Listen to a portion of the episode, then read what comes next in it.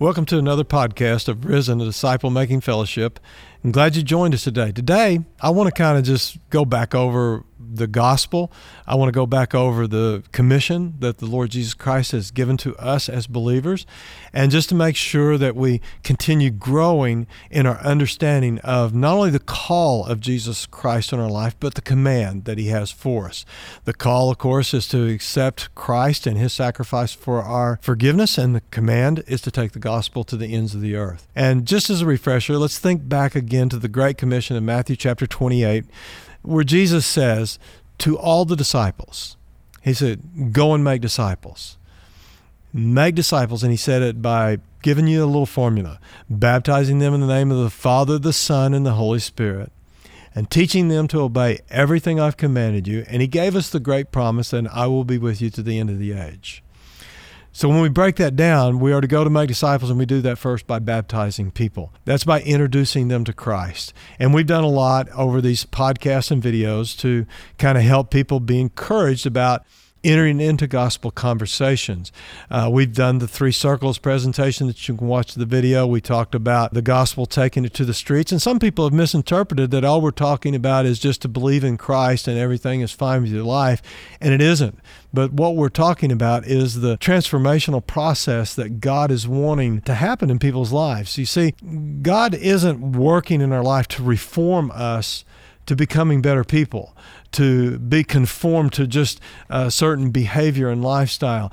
God is taking us who are dead in our trespasses, and He's transforming us from being dead in our trespasses to becoming alive through the quickening of the Holy Spirit.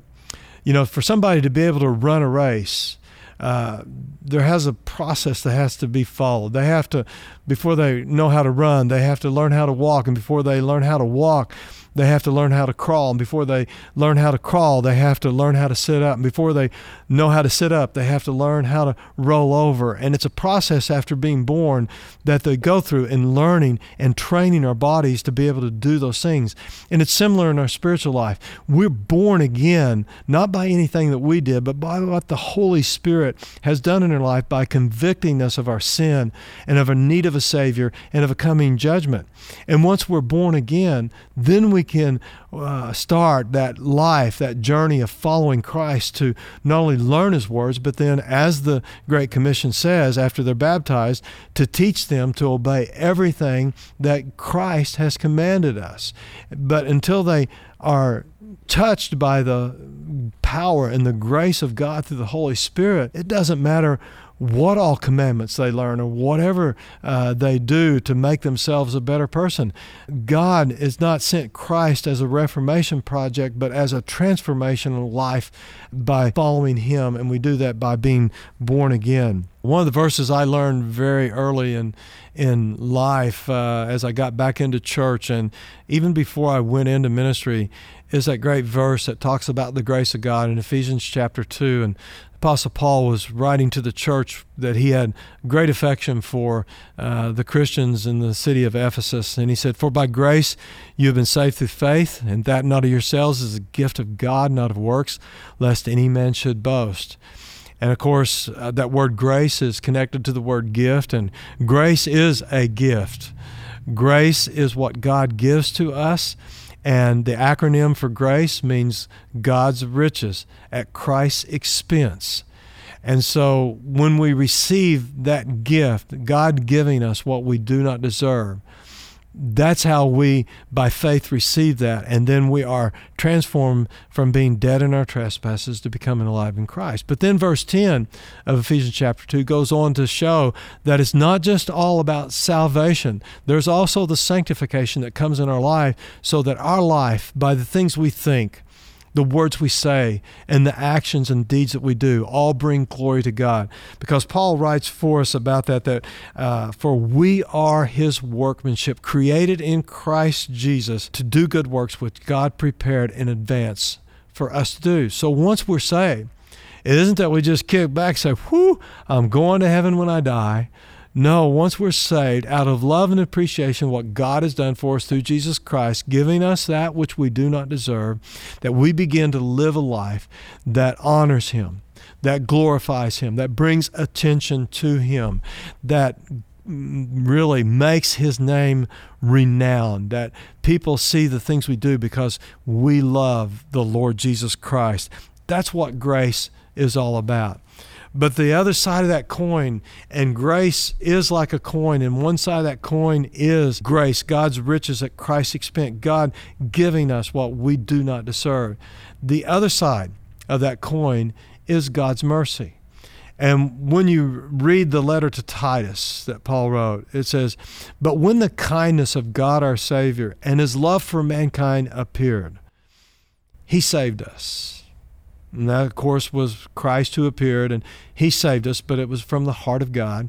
And he saved us not by works of righteousness that we have done. I mean, we can't earn God's favor by keeping commandments or uh, doing good things, or being a good person, all those are just going to end up being short of the uh, glory of God. It's not by works of righteousness that we have done, but it's according to His mercy. Now, mercy, similar to grace, but it's not the same thing. It's two sides of a coin. They're not interchangeable. Grace is God giving us what we do not deserve. Mercy is God withholding from us what we do deserve. And what we deserve because of our sin is judgment and death. And because of His mercy, He's withholding from us what we deserve. And He does that through the washing and the regeneration and renewal by the Holy Spirit working in our life. So it's the Holy Spirit who quickens our lives to make us become followers of Christ, but it's the Holy Spirit that continues to work in our life through the Word of God, uh, planted in our hearts, to transform us into becoming more like Christ. And we live every day on this earth, whether we live to be uh, 10 days after we accept Christ, or 10 uh, months, or 10 years, or 100 years.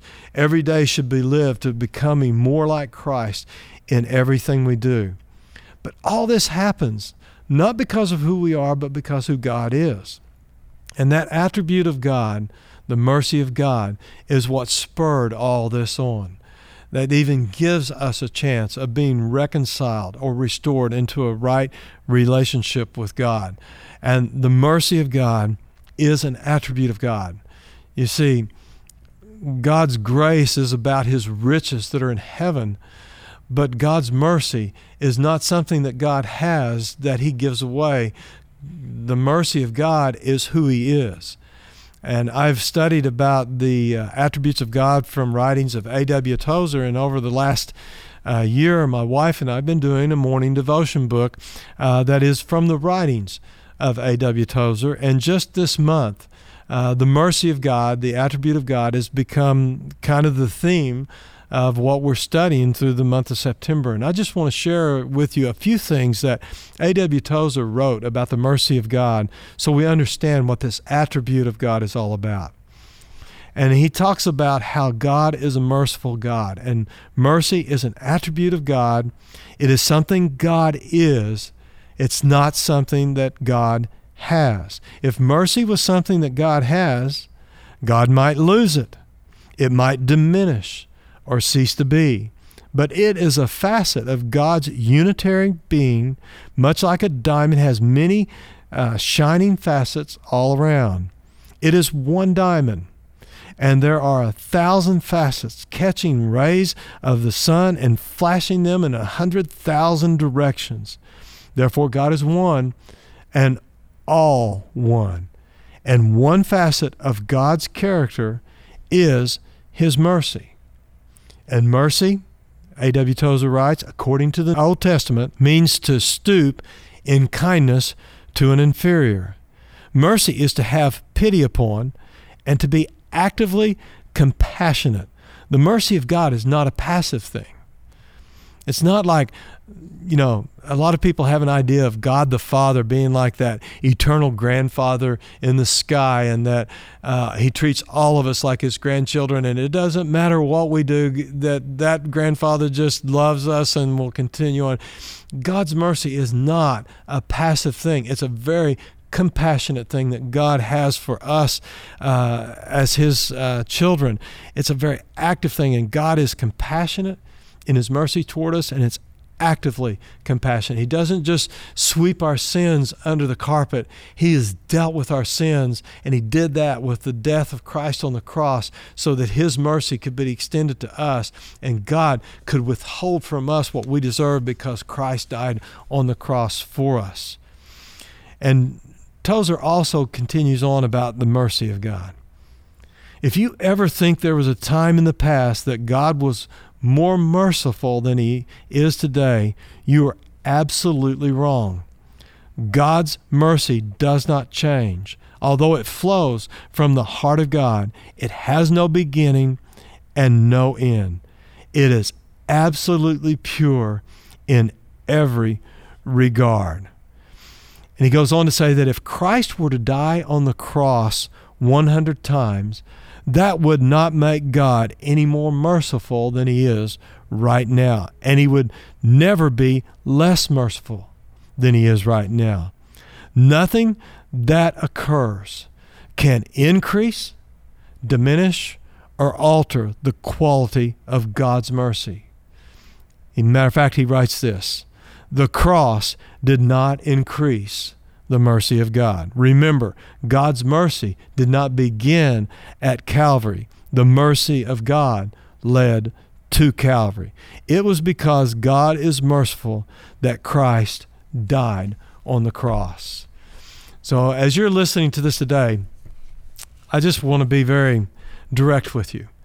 Uh, you may be listening to this and you may already be a faithful, devoted follower of Christ. And if you are, I praise God for that. But I challenge you to allow that mercy and that grace to wash you and to, and to push you further into learning the words and obeying the words of Jesus Christ.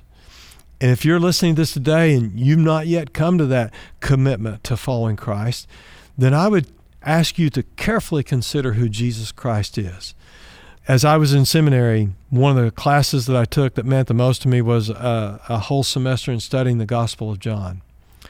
And our professor, Dr. Mac Roark, was one of the best Bible teachers I ever sat under. And we had 16 weeks of uh, three hours a, uh, a week to go through the Gospel of John. And it was on Monday, so it was three hours every Monday. And he took three weeks nine hours to talk about the first 18 verses of the Gospel of John. That's right. John chapter 1, verse 1 through 18, he talked about it for nine hours. And being the redneck guy that I was, I was thinking, well, if he keeps at this pace, we may get to John 3:16 by the time the semester is over. But he spent that much time, 9 hours on those 18 verses because although we know that as the prologue to the Gospel of John, he talked about the importance of those 18 verses and every theological truth that is found in the rest of the 21 chapters of the Gospel are born right there in those 18 verses. And of course, one of the things that a lot of people know about those first 18 verses is uh, verse 1 In the beginning was the Word, and the Word was with God, and the Word was God. And then in verse 14 it said, And the Word became flesh and dwelt among us, and we beheld his glory. Glory as of the only begotten Father, full of grace and truth. And when he talked about that, of course, verse 14 is talking about when Jesus Christ, as God, condescended, left heaven, and came to this earth, mankind could look upon God Himself because Jesus Christ was fully God and fully man. We looked upon Him and we saw Him. And He said this, this one line He said, Jesus Christ is the articulation of the thought of the mind of God. So Jesus Christ is the expression of God's love toward us in flesh and blood, so that you and I, who are sinful flesh and blood, we could never begin to behold God in His glory. But God left that glory. Jesus Christ gave all of that up and came to earth so that we could see who God is. And I challenge you to think about Jesus Christ. Jesus Christ was born of a virgin according to the Gospels.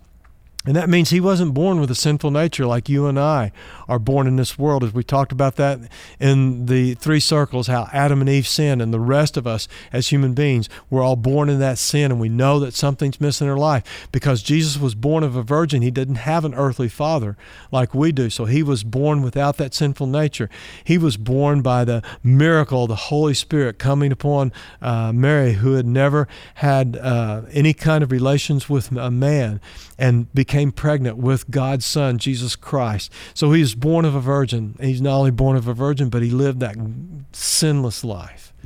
Uh, he lived 33 years without ever saying a wrong word or having a wrong thought or doing a wrong deed. He lived his life pure before God. And you have to believe that he was not only born of a virgin, but he lived a sinless life because if you don't believe that, then his death on the cross would have been for his sin. But because he lived without sin, then his sacrifice on the cross can be the substitute for us so that God can, in his mercy, withhold from us the judgment that's due to us because, as Isaiah said, God laid upon him the iniquities of us all. And when he laid upon him, he took out the full wrath of the payment uh, of the price for sin upon Jesus Christ so that we could be forgiven. And Jesus literally and physically died on that cross. He willingly walked into Jerusalem and offered himself for the sacrifice of our sins, and he died on that cross. He didn't just pass out and then was buried in the tomb, and in the coolness and dampness of that tomb, he was uh, came to life again and was restored, and he came out of the tomb. No, he was fully dead. Believe you me, those Roman soldiers, they knew down to a fine art what it was to crucify somebody. They knew when somebody was dead. They would not allow anybody as a prisoner to escape the cross. Jesus Christ physically died on that cross and was buried in that tomb. And on the third day, the Bible tells us that God raised him from the dead. And this goes back to what Paul writes to us in the book of Romans in chapter 10, verse 9 and 10 that if you will confess Jesus as Lord and you believe in your heart that God raised him from the dead, if you understand the life of Christ and the ministry of Christ and the sacrifice of Christ and the resurrection of Christ as God's truth, this isn't a story. This isn't a fable or a fairy tale. This is history. This is his story. This is God's story. And God literally raised Jesus Christ from the dead. And when you believe that in your heart, then Paul writes us, you will be saved. He doesn't say you may be saved, you can be saved. It doesn't say you believe this and then you go and follow uh, certain rules and regulations for the rest of your life and God may accept you into heaven. If you confess Jesus Lord and believe in your heart that God raised him from the dead, you will be saved. And it's almost like a mathematical equation to balance that out because the next verse, Paul says, For with the heart one believes unto righteousness, and with the mouth confession is made unto salvation. So if you're listening to this podcast today and you've not yet fully made that commitment, if you believe these things in your heart, then what is it that's keeping you from bowing your knee and using your tongue to submit and surrender your life to Jesus Christ as the Lord. Some people in America think they have to give up too much and they think, well, after I've lived my life and done the things that I want to do, then I'll make that commitment. Be careful with that. That's like playing Russian roulette with a loaded gun. You don't want to do that because Paul also writes to us in 2 Corinthians. He says, Today is the acceptable time for salvation. Today is the day to be saved. If you believe this in your heart, don't tarry anymore bow that knee to Christ, confess Him as Lord, then stand up and realize that the Holy Spirit has just performed a miracle in your life. You who were dead in your trespasses has been made alive in Christ, and through faith in Christ, you have received God's grace, and you now have the mercy of God extended to you, not only for this earth, but for all eternity. And when you make that commitment, I challenge you pick up your Bible, read the Word of God, read what Jesus says, and then be obedient to the things that He tells you to do. And if you're willing to do that, I would make this challenge go and tell two people that you have just confessed Jesus as Lord. And I hope and pray that that challenge will be there. And if it's true, then the Holy Spirit will take it from your ears and in your mind that you're thinking about into your heart and change your life for all eternity. Appreciate you tuning in today. Again, take the time, if you would, to rate and review us. Or if you have any questions about this podcast or any comments that you want to make, I've already started receiving a few of them. You can email me at mike at risen, and that's R I Z E N dot church. And I'd be happy to respond to you with your questions or comments. Thank you for listening, and may God bless you and have a great day.